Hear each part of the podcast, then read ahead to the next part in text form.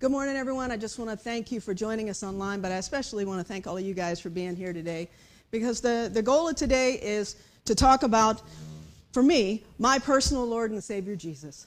And I find it a privilege and an honor every time I have a moment to talk about him. So today and this week, as I was praying about what to talk about, years and years ago, I had the privilege, when I was working with another ministry, to interview a lot of people, and one of which was Billy Graham. And he said, he gave me both an admonition and an encouragement. He said, listen to what you hear from the pulpit. Listen, because it's what's going on in the hearts of people. It's what's going on in your own home. It's what's going on in your heart. And out of that place, if you speak, then you'll reach people. So today, as I was praying this week and looking at my own life and the lives of people around me and those that I just happened to encounter, and I'll put that in quotes, one word kept coming up over and over and over, and it was uncertainty. Do any of you today, are you dealing with uncertainty? Well, I feel like God has something that he wants to say to all of us today about that subject. But we're going to start, as sometimes I like to do, with what I call the beautiful bean footage. So Tim, let's roll it.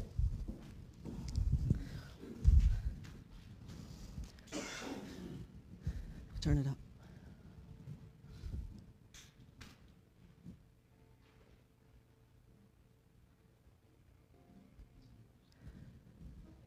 Okay, well, what do you think? We got audio? There we go. Let's back it up. I grew up in television, so what we would do here is take two.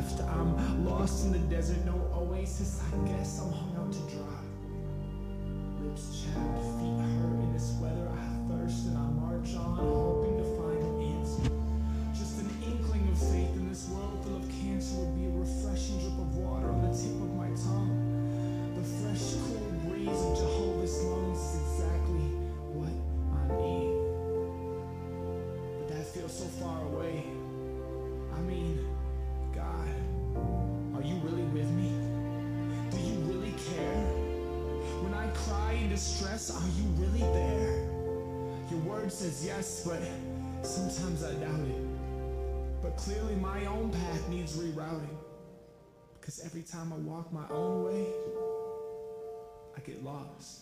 And even though I'm lost in the desert, I now realize he created it. He knows where the water is. He made the sun. His creation is marvelous, and he is in control even when I fail. He is faithful even when I fall. He is what I need even when I doubt. He is fresh water in the midst of the drought. He is God and he is King. He is Lord and gives life to all things.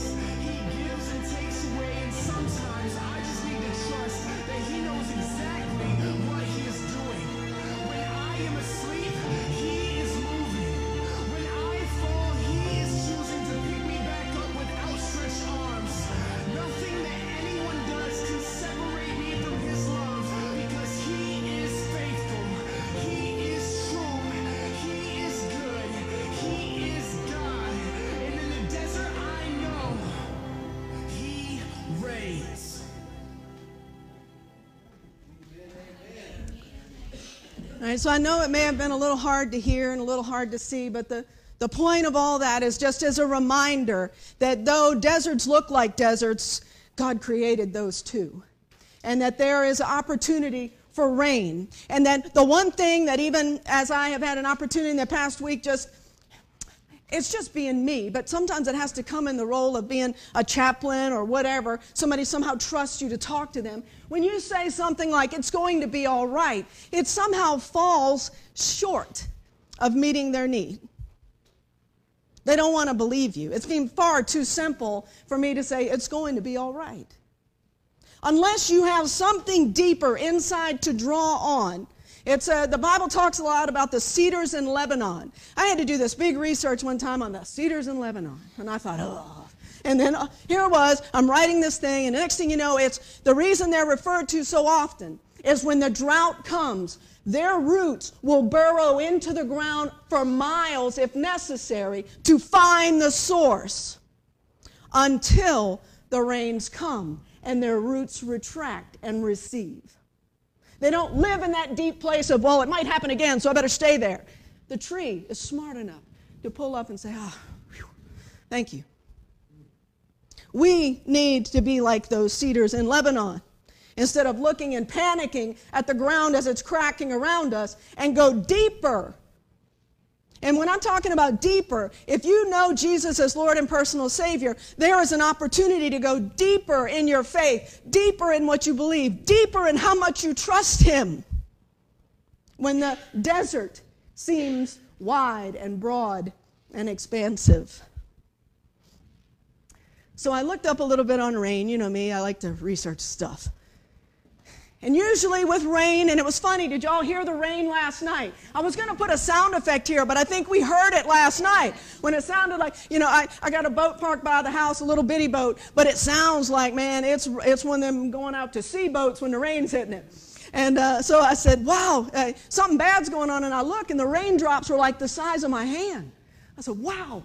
So, but rain is typically, it means that change is coming. There's a weather front, a boundary line between two distinct atmospheric conditions. Something's changing. And how ironic is it that as the Lord's given me this message today where we live, that's what's happening. It's 60 degrees outside. It's going to be 17 tonight. You know, there's a change coming. But in Scripture, when we look at rain, Holy Spirit and rain go together as an analogy in the Scripture. For I will pour water on him who is thirsty, and the floods on the dry ground, and I will pour out my Spirit on your descendants and my blessing on your offspring. Rain is one of the many symbols used in the Bible to illustrate the Holy Spirit and God's outpouring of refreshment in Psalms and Acts, of empowerment in Acts, and of restoration. That pouring of rain. Why is rain such a good analogy? Have you ever tried to run from one place to the other in a heavy rain and not get wet? It's impossible, right? You can put up your umbrella, but it never fails. When you close it, it's going to get you, right? Or you go to the drive-thru in the rain, right? You ever notice it takes longer to order when it's raining than it does when it's sunshining? You know, I don't know what changes there other than the wind direction blowing in the car while I'm ordering. But man, you have to ask 100 napkins by the time you get there, right? But that outpouring of God's Holy Spirit in your life, when the rain starts to happen, we have to be in a place to be able to notice that it's not the inconvenience of getting wet, but it's the fulfillment of the dry places. So when the analogy of rain is used, it's God saying, I want to cover you completely. I want it to be inescapable. I want you to be completely soaking, sopping wet with the knowledge that I care for you. Amen.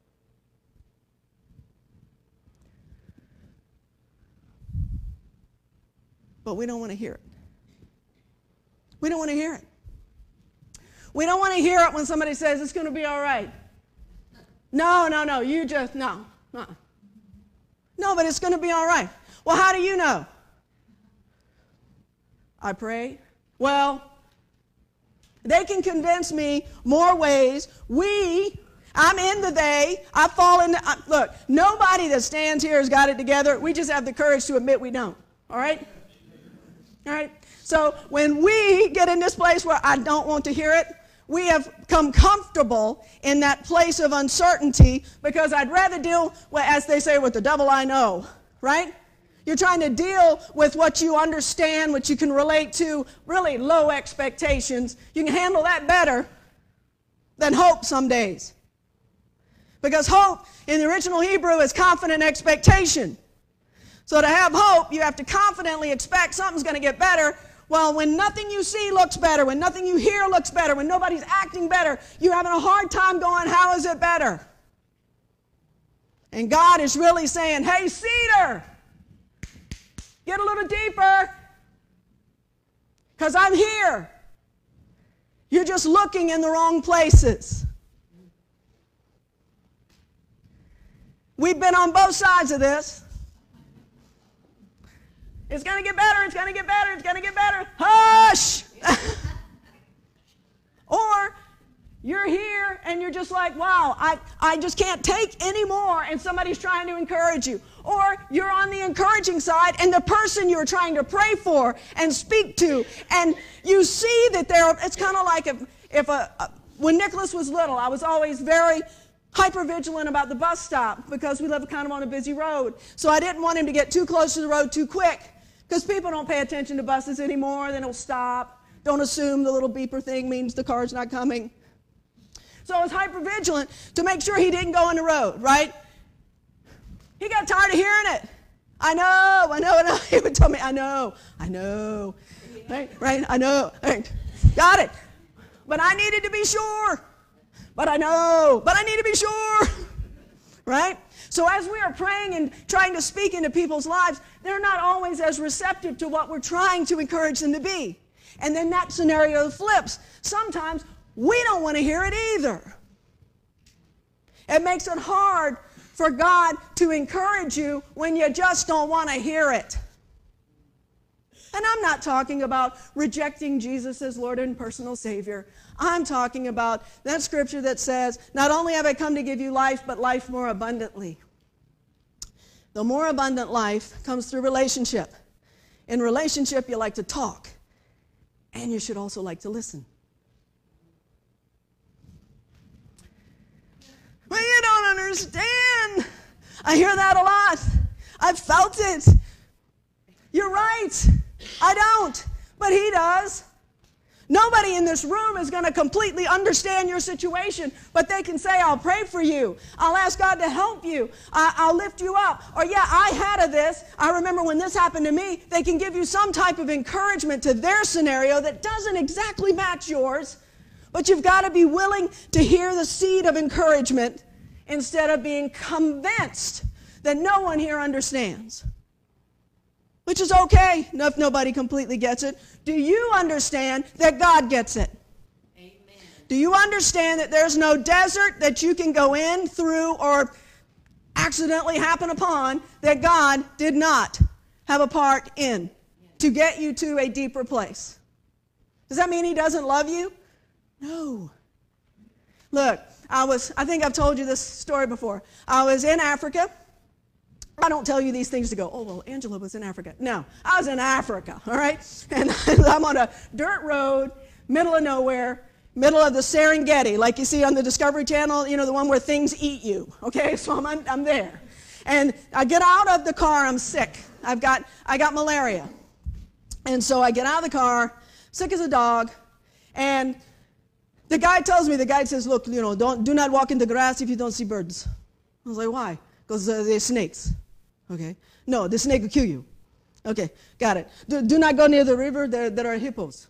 All right. Why? Hippos kill you. Okay, great. You know, so everywhere I looked, there was someone to kill me. But meanwhile, all I could think about was, can I find some place in a treeless, basic place to throw up in peace? All right? All right? I'm going to be real frank with you, right? So I go behind the truck, everybody else goes the other side, and I'm over there just sick as a dog, and I said out loud, God, if I could just have some water and a wet rag. And I could see for miles, and if you ever see Serengeti on a picture, you can literally see for miles. And then all of a sudden, pulled up this little Range Rover looking thing. Lady, guy, and a man and a woman got out, handed me a gallon of water, a plastic cup, and a rag to put the water on. They said, we thought you might need this. We brought it over to you. And so I'm like, oh, thank you, Jesus. As I looked up to thank them, I looked and the people on the front of the vehicle that were trying not to hear or see whatever I was doing were going. And then I turned around to look, and we could not find where they went, but we could see for miles. They didn't understand where I was or what was going on. But see, God understood where I was. He could meet me where I was. Even though logically I could not see how an answer was possible, there was a hippo that wanted to get me on the creek. There's a snake in the grass. There are things that could track me down. I have no ability to run, and quite honestly, I was at a point I'd lay down and give up. But I think they would have looked at me and said, as I was being really sick, and the creek is maybe about as far as Miss George is for me, the hippo looked up. And I know he said, not that one is sick. But God understood where I was. He knew what I needed. And there was something that he was working in me, even at that moment, that seemed like, why did you bring me all the way out here to let me get bit by a mosquito that's about to take me out? But there was something God was building in me, helping me to understand that even when I can't do things, I'm a doer. When I can do nothing, God does all sorts of stuff. Amen. But who do we look to in times of uncertainty? Okay? Who do we look to? Now, in church, we want to say, oh, we look to Jesus. Well, I'm going to tell you who we're looking to. All right? We Google it.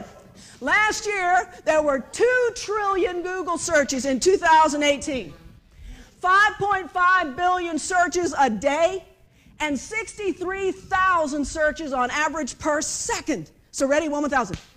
63,000 searches just happened worldwide looking for stuff. So we've gotten programmed that the answer comes and that somehow we know when we see the right answer. All right, I don't even want to see a show of hands because I know. All right, how many of you have self-diagnosed on the internet? Yeah, right. Okay. So you go and you type in lump on my head. Next thing you know, you got cancer, melanoma, WebMD, go to the doctor quick. You forgot to type in hit my head with X, right? I remember I had a friend that was a chiropractor and went in and his neck was all like this. She was helping him. He said, I don't know what I did. I don't know what. Finally, after she worked on him, he said, well, the car hood fell on my head the other day. You think that could have done it? And she's like, for real right now? They're going through all these horrible scenarios, and the truth of the matter is what it was searching had left out a little piece of information called hood impact on head, which probably changed the whole scenario, right? But we're used to quick response. They say on average you get 3 clicks now on a website. I see it. I find what I need. Maybe not. Could this be it? Oh, get me out of here. We don't have any patience, right? So I can only imagine. Now look, I have all the Bible apps and all that stuff, and I can look stuff up, and I can find words and key search. But I can only imagine, unless it's right here, if it's gone from here to here, when stuff happens. Do you know if you go and search prayer, how many things you're going to find that don't direct you here? If you go look for insight on how to have peace, how many things are going to direct you somewhere other than here? And if they happen to be saying what you don't want, if they happen to be saying what you don't want to hear, you don't read it. And if they happen to be saying exactly what you think is right, you read it. Okay? So if the first click said, go pray, you need Jesus. Oh, it might be a tumor. Oh, let me read about 12 more pages into that because that agrees with what I think.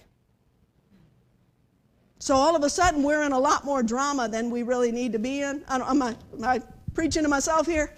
Where all of a sudden, that instantaneous need to know is met. And then there's that other place. You know, the one that if it goes out, do you know more people will call when the box goes out than when the power goes out? Power, they're like, oh, it blinked 3 times. Oh, it'll be on in 3 hours. That's their code. You know how we all say that stuff to each other, right? Oh, yeah, I got a generator. We're good.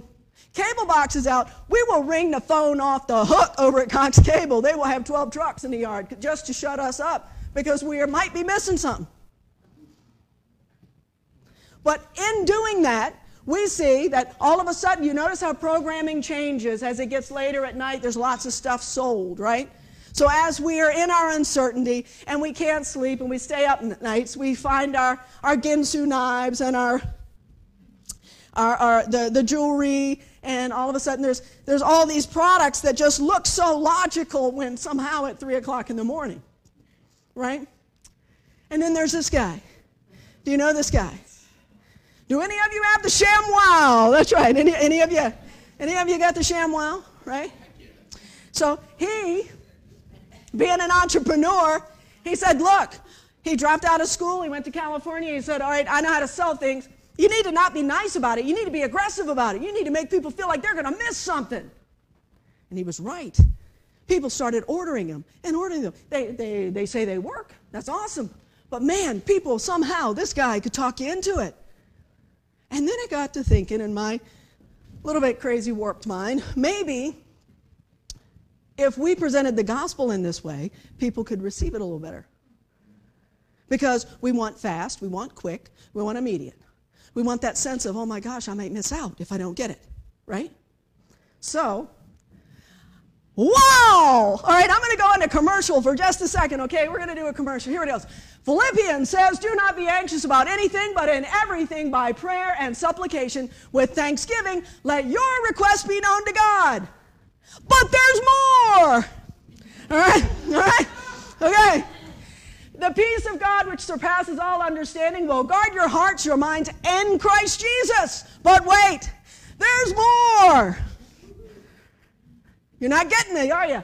Finally, whatever is true, whatever's honorable, whatever's just, whatever's pure, whatever's lovely, whatever, if there's anything in excellence on those things, they are worthy of praise. I want you to think about these things, but there's more. There's a whole lot more. It's all in here.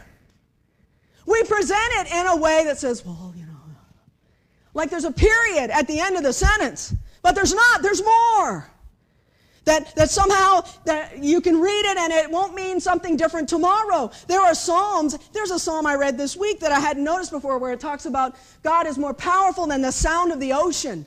I love going to the ocean. But that picture of God being more powerful and consistent than the sound of the ocean is amazing to me.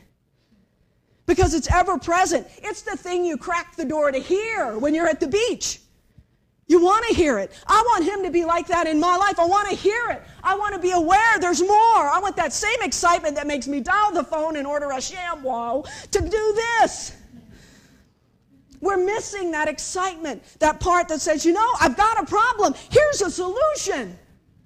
Because that's what the ShamWow guy does. Here's your problem. I can fix it.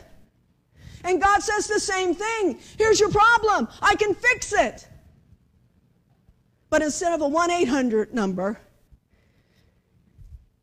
it's 10 or 15 minutes, maybe a day.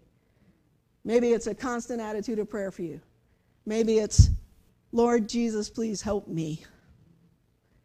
And that's all it takes to get to that more. Be still and know that I am God. In Psalm, it reminds us. Do you know how hard it is to be still? I particularly have great difficulty with that. It is hard to be still. But what it's really saying is quit freaking out. Quit looking for answers everywhere else. Let me, God is saying, let me be God. It's like that Jerry Maguire movie when he looks at him, he says, help me, help you. I feel like God is saying to that on a daily basis. Help me, help you. Listen, pray, talk to me. There is only one place in Scripture where God is said to speak in a still small voice. Did you know that? We talk about that all the time, hearing the still small voice of God. One place, and that was when he was talking to Elijah. Elijah was in a cave. There'd been a battle. He was exhausted. He'd gone up into the cave. It says the angel of the Lord had brought him food and sustenance and all these things. But he started to complain that all God's prophets had been killed by Jezebel, and he was the only one that had survived. He was having a little, if I could put it in just basic my house terms, pity party. He had been provided for, he'd been saved, he'd been spared, he's in a cave, he's got angels bringing him food. But look at what happened. And I get, it's a big deal, don't get me wrong, I'm not trying to dilute the process. But God instructed him to stand on the mountain in his presence, right? So he goes out, Can you imagine standing in God's presence, right? It's amazing. And now God, all of a sudden, the Lord sent a mighty wind which broke the rocks into pieces. And then he sent an earthquake and a fire. But his voice wasn't in any of them. And then after all of that, he spoke in a still small voice or gentle whisper.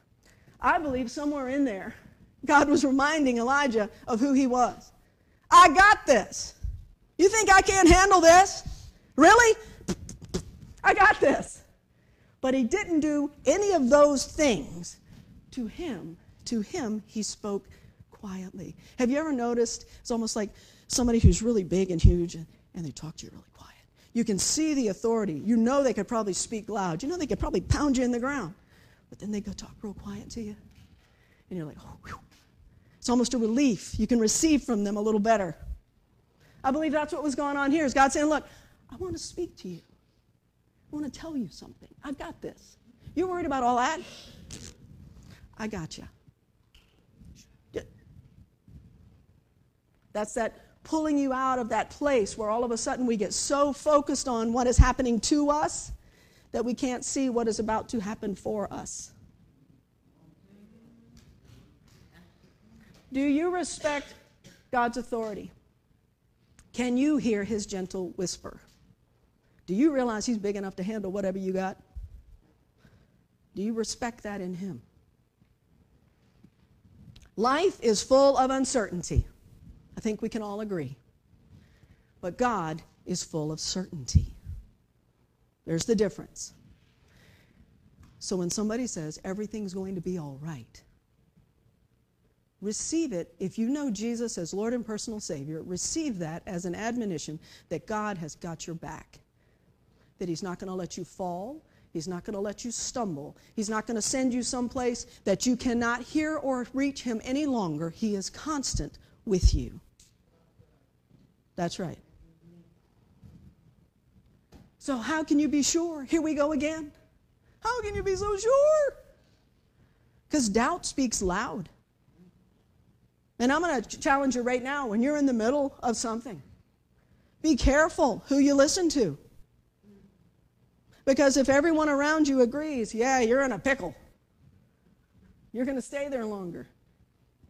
Get with somebody that'll actually challenge you to say, well, actually, you know, I always pick on Rosie. She's super optimistic. Oh, God's got it. He's going to do this. And the Lord's going to have it. I could be like, you know, in quicksand, my nose sticking out, handing her a stick. Oh, praise the Lord. She has an optimism in her spirit that sometimes I need that optimism, because I can get in the weeds. Can you? I can figure it all out. I can look at the checkbook. I can look at work. I can look at schedule. I can look at school. Oh, man, boy, can I give you a list. Do you know, I think I told you this once. One time I had so much on my mind, and I've been really working on not worrying and not being anxious and allowing God to be God. And this was years ago. I went down to, I had a notepad, and it was a yellow pad this long, and I felt like the Lord said, go ahead and write down everything you're worried about. So I took that challenge seriously. 3 double sides later of the long legal pad, man, I had everything I could possibly think about, swear about. And I said, all right, I think I got it. Man, I did that homework really well, right? And the Lord said, go ahead and this is going to sound strange, but this is a way out. And he said, why don't you take that and tape it to a big rock? I said, okay. So I took it, and I figured it was an analogy. The Lord sometimes speaks to me in ways that helps me understand. So I put it on a rock, and I taped it all up, and I was real proud of myself. I thought the Lord was going to tell me to keep that as a reminder, you know, that he's my rock, and the rock is going to take it. You know, I had already figured out the sermon analogy for that one, right? So I like to be by the water sometimes when I just really need to pray or just talk to God. So sometimes I'll ride down to Cedar Landing. And so I was down to Cedar Landing, and I felt like the Lord said, get out. I said, okay, cool. It's a beautiful night, no problem. He said, why don't you throw that rock? I said, okay. He goes, no. And it was in my spirit. It wasn't like out here. It was in here. God said, and don't throw it. I want you to throw it. Because God knows I can throw a softball, so certainly I can throw a rock. So I said, okay. Took the challenge, and I hauled off, and I threw it as hard as I could, and I was really proud of myself because it had some arc, and it was gone, and I was almost at Langley Field. It was gone. I said, oh, woo, liberated. And then in an instant, a still small voice in my heart said, go get it. And honestly, I was like, you're kidding me, right? And I, you know, my mind started going into the, well, I could get the kayak, I guess I could find it. I think it went over there. Man, is it muddy out there? Because I've been out there before. You step and it, and I'm like, ugh. And then the Lord was like, no, the point is, when you cast your cares on me, you don't get to take them back. Amen. It's not like fishing. When I fish, my favorite part of fishing is casting. Not catching, casting. And, oh, that was a good one. And then I did it. I used to drive Daddy crazy. He's like, Angela, cast the thing and leave it. I said, but Daddy, it's fun. I can go farther than that. He said, Angela, it's not, the fish aren't out here. They're down there. I was missing the point. But I love the whole cast and retrieve process. But the Lord wants us to cast our cares on Him and then have the wisdom to leave them alone and let Him do what He does, which is to take care of the things that we are so worried about so that He can show us on a daily basis how much He loves us. But what I found is that if I'm always looking at my rock full of problems, I never notice the solutions. I didn't realize how hard that was until I got this devotional that I'm doing where you start the day with kind of thanksgiving and then you write a little bit about, you know, the requests that you're making to God. And then at the bottom it says, what are the answers you received yesterday? Some of God's answers take a while, right? What are the answers you received yesterday? But when you become determined to see incremental answers, it's amazing the things you can list. We wait for the big stuff. But sometimes the answer to prayer is 100 on a math test, not the passing of the whole grade. Do you see what I'm saying? We're so busy focused on that we got to go, okay. Or hey, Mom had a great day. Not the complete healing from what the problem is, but she had a great day. Do you get what I mean? There are ways to see those incremental steps that God's doing. So how can you be sure? Well, I'm going to try to give you what I'm going to consider my top 10 or my top 7. It's going to be all right promises for you, all right? It's going to be all right. So I'll try to go quick. I don't want to make you late for lunch. All right. Number 1, I will be with you. And I picked a more obscure scripture because I wanted you to be aware of it. I find this one powerful. The Lord will fight for you. You need only be still. That's powerful. He will fight for you. All you got to do is just hold it. I got you.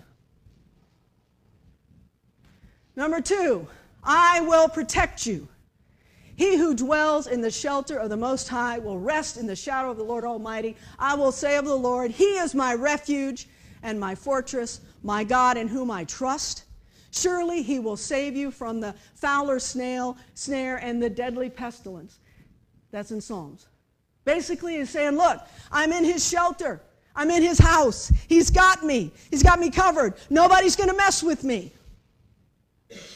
You ever had that person in your life, you know, where I've heard a buddy talking about when he goes out with Denise places and things where he's like, he wants to be a little bit in front of her or whatever because he wants to protect you and keep anybody from messing with you. He's got that protector instinct. God has that about you. Personally, He wants to protect you. He wants to look out for you. He doesn't want any little trapping that's going on around you to hinder you. You know, I hear all the time people like me with going through the light at the intersection where I felt I needed to stop and the big truck went through and it could have hit me had I not listened. God wants to do that for you all day long. Sometimes, do you know that if you see things like, I had to do a bunch of stories on the 9/11 thing. And it was really hard when I'd interview people who felt guilty for surviving. And one guy had broke his shoestring on the way. And he stopped at the CVS around the corner from the building to get new shoestrings. And he was fussing because the lady behind the counter was super slow. But had she been any faster, he wouldn't have survived it. He would have been right in the middle of it. There's all sorts of stories like that. But what I'm getting at is if in your day you can start seeing those inconveniences as potentially God redirecting to prevent you from being in something you shouldn't be in, saving you from something. I will be your strength. God is our refuge and strength and ever-present help in trouble.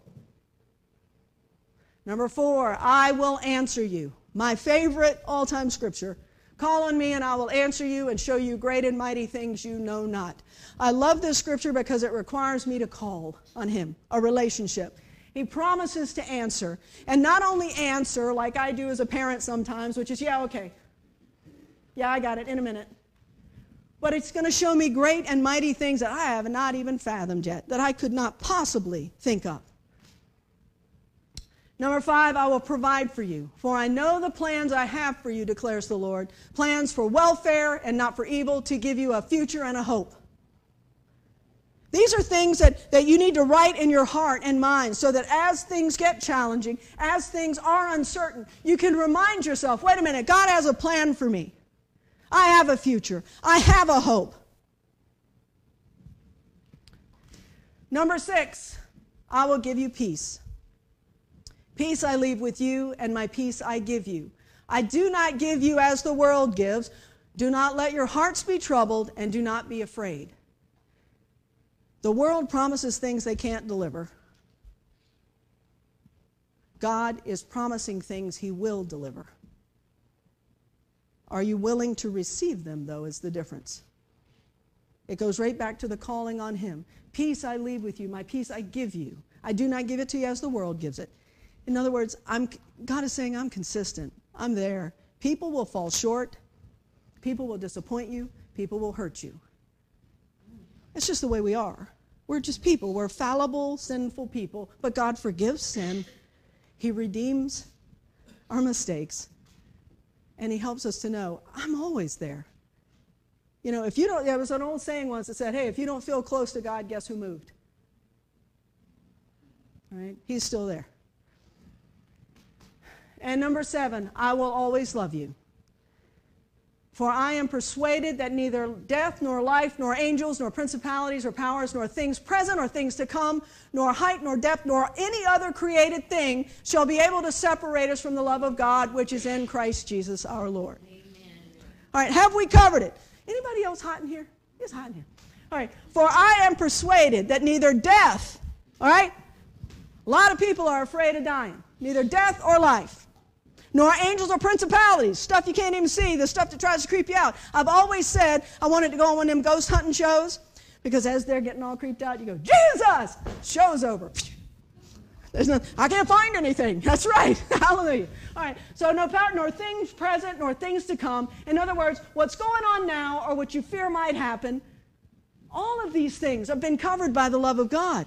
All of these things have been covered by the sacrifice that Jesus made on the cross for us.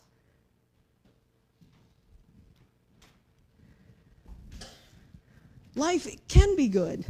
Life is good. I have run across people just in this past week. Life is overwhelming. It's too complicated. I can't handle it anymore. When you're to the point you can't handle it, when you're to the point that, and I get there where you're just stressed out and worried and concerned about all sorts of things, that's when that redirection to the whole point of us being here needs to happen. That's when a little more time with Jesus and a little less time with your own self needs to happen. You're stronger than you think because you know Jesus is your Lord and personal Savior. Amen.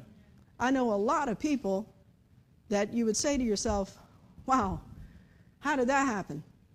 And God stepped up and did his thing because he's God. Like I watched the thing on the internet this week, a guy with no arms and no legs learning to swim in a pool. And I was just, and I, younger, was a kind of afraid of jumping off into really deep water. And I was doing a scuba class, and you know, and all my mind could think of was it's 100 feet, it's 100 feet, it's 100 feet. And then it was a SEAL instructor was teaching the class, and I'm a girl in the middle of a bunch of guys, you know, and I'm learning how to do. And it was like 3 girls and all these guys. And he looks at me and he says, "What's your problem?" Really, really compassionate guy. I was like, "Man, that's deep. Once it's over your head, who cares how deep it is?" What an epiphany. You know, it really doesn't matter if it's 100 feet. Once you're over your head, it really doesn't matter that it's 99 more feet below you. This part can't breathe anymore. I got it. We're good. We're good. You know, and just to belabor on that a minute, I really had some mental process problems with that whole class. I did get my certification, right? But you had to go to the bottom. Once you got to the bottom, there was a deck. You get on the deck, you take your breathing apparatus off, your vest, your auto-inflate, your thing out, all that stuff out. You set it down. You're 75 feet down, Leave your weight belt on so you're staying stuck to the bottom. You take it all off, you set it down. Then you take your mask off and put it down. All right? So I take all of this stuff off, and then I get to here. And I'm like, oh, I ain't doing it. I start heading to the top. I get to the top, and the guy's like, the SEAL guy comes back up again, the same one that said, what's your problem? He said, we got an issue? And I said, well, it's just freaking me out taking my mask off. He said, do you mean that you can remove all things that sustain life and you're afraid you can't see? And I thought about it. Holy moly, I took out the air. I was good with that. It was the water rushing in my eyes that was freaking me out. But how often isn't that like life? We get sidetracked, focused on the exact wrong thing, and we are dissuaded from focusing on the life-sustaining parts. We get so focused on what we think is awful that we forget we've got to connect to Jesus. We've got to connect to God. We've got to see what he thinks about it. Meanwhile, I had to go all the way back to the bottom and put all my air back on so that I could pass the class. I had left oxygen at the bottom because I was worried about water in my eyes. Okay? That's a lack of common sense. I'm just admitting it right now. But that, for me, was a big deal. The inability to see was a big deal. I don't know if I'm speaking to anybody, but just myself. But anyway, all right, so I guess y'all recognize Oscar, Sesame Street guy. So a little rough on you here for a second. It's time to remove that garbage that's kind of in our way. That thought that always expects the worst. Do any of you do that? All right? That is contrary to what God wants to do in your life. If you're always expecting the worst, then how can he be the great God that he is? Because he said, I have great plans for you, not to harm you, not to tear you down, not to take you out, but I want to help you and love you and lift you up. But if you're always expecting the worst, how can that live in same relationship with a relationship with God that says, Lord, I want your best, but I expect the worst? How does that measure out in the end? Your voice ends up louder than his. The thought that expect the worst, that part of you that expects the next shoe to drop. Any of you like that? Well, there went that. There's a water heater. Let's go dishwasher. We expect it. We start to get ourselves into that anguish of, okay, here it comes. Bring it on. You know, I heard somebody the other day go, yeah, well, my water heater went out. It happens in threes. Two more things. What's next? And I thought, wow. All right, I don't know about you, but I'm ready for the water heater to be fixed and not to expect two other disastrous things. I can barely handle water all over my garage floor, much less. But you get what I'm saying? But if you're stuck in that mindset where somehow a superstitious thought or something has been ingrained in you that is contrary to the promise of God, do you see how that could be in conflict? It's two sides of the magnet fighting one another. God is trying to draw you in, and you're actually repelling him with expecting nothing.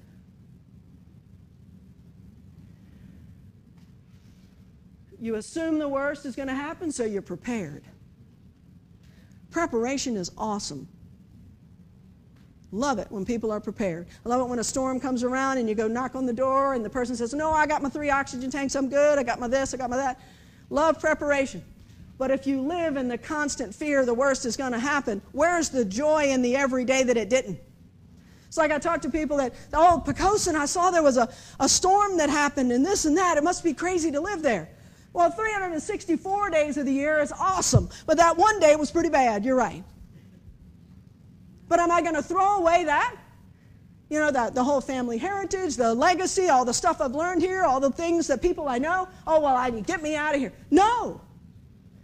Because I see that there's value beyond that one awful day, but if I live every day as though a hurricane's coming, there is no way. It's almost like sitting in the driveway with your car in park and you floor it.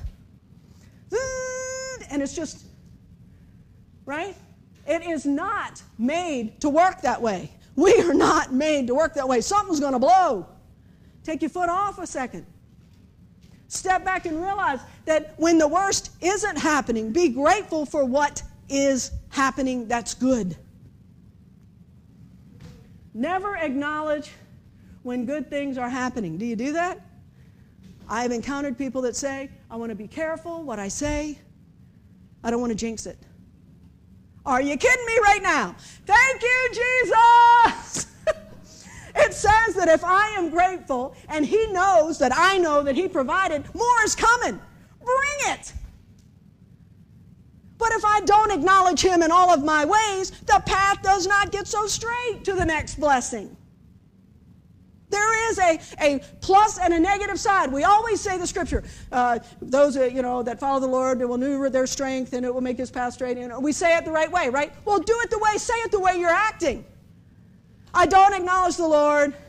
My path's kind of crooked. I'm not sure where I'm going. Do you see what I'm saying? There is a contrary side. But if we follow the Scripture the way God intended it and acknowledge Him in all of our ways, all meaning when you blow it, please forgive me. When it's great, thank you. In all of our ways, then all of a sudden it gets easier to see blessings coming because you know you're doing and you're having a relationship with the one who blesses and He desires to bless you. Am I making any sense? So if you're not able to see when good things are happening, can you see when God things are happening? Because they're kind of one and the same. The good and the God go together. We've got to acknowledge them. Are you living ungrateful? When something good happens, do you immediately go on to the next thing you're worried about? Or do you take a pause and a breath and a beat for a second and go, thank you, Jesus? Or do you go right to the next thing? Do you still believe that you have to earn your salvation? Let me clear that up right now. No, you do not. Salvation is free. It is paid for. It's hard for people to understand that something that valuable can be free. But if the guy offering you the ShamWow can talk you into buying 2 because it's free shipping, give me a break. This is completely free. It's totally paid for. You don't even have to call an 800 number. You just simply say, Lord Jesus, come into my heart. I accept you as my Savior. You'll get more out of that relationship than you will out of anything you can order. Amen. Do you try to outsmart or negotiate with God? Well, Lord, if you do this, then I might do a little of that. And God, if the yellow bus goes by and misses the stop, then that's you telling me that I don't need to go to church today. All right? I know that's ridiculous, but we do those things. Lord, we used to laugh. If the light is on at Krispy Kreme, that's the Lord telling us we need a donut. All right? All right? So praise the Lord! But you see what I'm saying? We do that kind of nonsense when the truth is He wants to be your best friend. He's not just some deity on high. He wants to have a personal relationship with you. He wants to talk to you. He wants to ride in the car with you. He wants to talk to you at work. He wants you to hear Him in music. He wants you to see Him in the birds that fly by. He wants you to see the weather happening. And when you see rain, think, oh, Lord, drench me with your Holy Spirit. He wants you to just be constantly aware of that still small whisper that says, hey, I love you. Even when you mess it up and He says, ooh, I wasn't too good. You might want to apologize for that, but I love you.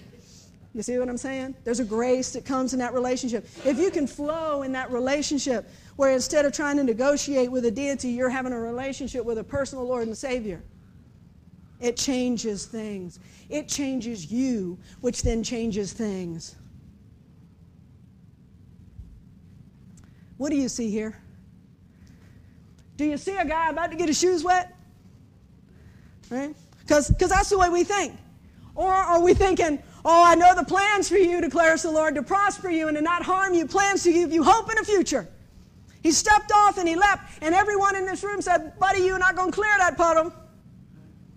But God said to do it, so He's going to help him get where he needs to go. Sometimes we have to make sure we are listening to God more and people less. How about here? What you see? Where are you in this scenario? 9 times out of 10 in my week, the past 2 months, I've been right here. All right? Something's after me. Here they come. Here it goes. There's a deadline. There's something happening at work. And you're out running something, right? But we've all seen National Geographic. We have all changed the channel just before the, right? Because we know He's quick. He's agile. But our God is awesome. So no matter where you are, but they that wait upon the Lord will renew their strength. They shall mount up on wings as eagles. They shall run and not grow weary. They shall walk and not faint. You got the energy to run the race. You got the protection from the predator. God says, I've got you. You have to get to a place in your uncertainty that you can receive that simple, still, small voice that says, I've got you. It's going to be all right.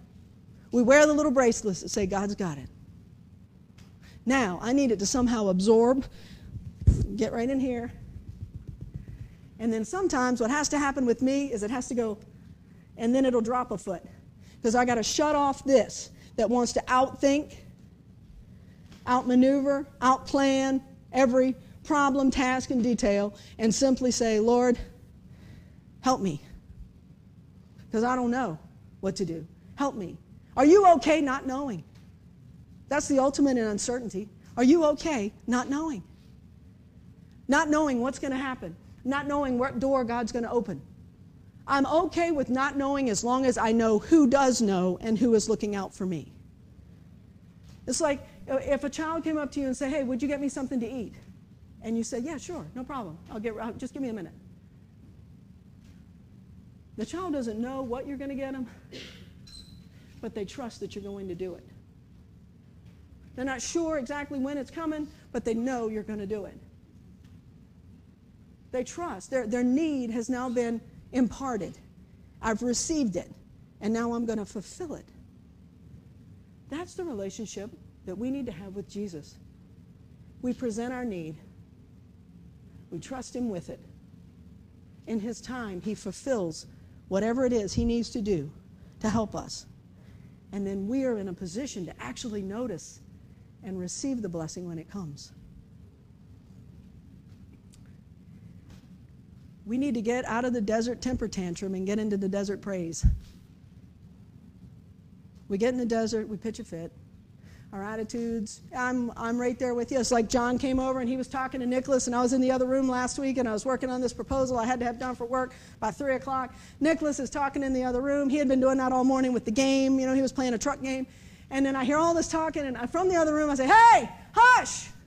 Because I couldn't think. It was coming through the wall. It was so loud. And then John comes around the corner and goes, it's me. I didn't even know we had company. But my point is, in the middle of your own day, in the middle of your own chaos, you feel the stress and the tension building. Find your time with Jesus. Find it. I don't know. For me, it has to be somewhere right when, after he gets on the bus, because we get up at 5:30 already anyway, but right after he gets on the bus is when I find my time. So that I can have that moment with God to say, look, here's what I'm thinking. What are you thinking? Because I need to replace what I'm thinking with what you're thinking, because what I'm thinking sometimes is not the right direction. So everything is going to be all right. Do you believe that? No matter what you're facing, no matter what's going on in your life, everything is going to be all right. But it's really not about me, and it's not about you, it's about him. It's about having a relationship with God that allows you access to the answers and provision that you need to meet you where you are. Philippians, don't be anxious about anything, but in everything by prayer and supplication. With thanksgiving, let your requests be known to God. Be thankful and pray. And the peace of God, which surpasses all understanding, will guard your heart and your mind in Jesus. And whatever is true, whatever is honorable, whatever is just, whatever is pure, whatever is lovely, whatever is commendable, if there is any excellence, if there is anything worthy of praise, think about these things. It's practically speaking, what that scripture is telling you is it gives you a model for the kind of prayer we need to pray when we are uncertain, anxious, or worried. First, we got to reject the worry. Do not be anxious about anything. That's that moment you get on your knees. You're rejecting the worry. Then we simply ask God for what we need. In every situation, by prayer and petition, present your request to God. It's okay to ask. You don't have to be smart. You don't have to speak the Pentateuch. You don't have to know every scripture. He just says, talk to me. Talk to me. Tell him what you need, what's on your heart, what's on your mind. But get your expectation right that God will do it in his best for you, which is better than what you can come up with. And we thank him for all that he has already done. That Thanksgiving part. Take a minute As you pray each day, find one thing that you're thankful for. Next thing you know, it'll be two, then be three, then it gets easier to see. And finally, rest knowing that He loves you and He's going to work things out for our good and His glory. Because in doing that, we can have His peace, and His peace surpasses understanding. I felt it the day that when my dad died and I had to do the eulogy, and I was so upset. And I talk about this a lot, but it was a pinnacle. It was really something amazing for me. The minute I stepped out of the car at that mausoleum, there was a peace that surpassed understanding I have never felt before in my life. That's God saying, look, I heard you. I got you. You weren't expecting it, but here I am. I had prepared myself. I had tissues in my pocket and everything. I had the backup plan. Had already told my aunt, look, things go bad, you better step up. I mean, you see what I'm saying? We do that. But God said, no, no, no. I got you. I'm going to give you peace that surpasses understanding. Look, with certainty, I believe everything is going to be all right because God said so. Let's pray. Lord Jesus, I thank you, God, that you care so much for us, that you, Father, want to meet us at our every point of need. Lord God, I pray right now for anyone, Father, who doesn't truly say, look, I know you as my Lord and personal Savior. I pray for them right now, Lord God, that they would take today, they would take right now, this moment, and just simply pray, Lord Jesus, please come into my heart. I make you my Lord and Savior. Father, I ask right now, Father, as you touch them, Father, I thank you, you want to forgive all of us for our sins, and that you want to make us all, Lord God, part of your daily blessing. You want, Father, to speak to us. You want us to have ears to hear. I pray, God, right now, Father, that we are sensitive to your Holy Spirit. I pray, Father, for rain.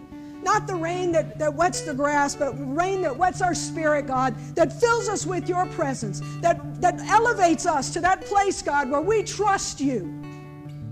Help us to be like those cedars in Lebanon. Help us to know, Lord God, how to go deep and to connect, Father, with your word and your power and your authority and most especially your love. God, I pray in Jesus' name you would help us, Father, that you would be both in our hearts and in our homes, and that, God, you would help us, Father, to hear and see you working in our lives. Help us, God, to not only hear but follow. In Jesus' name, amen.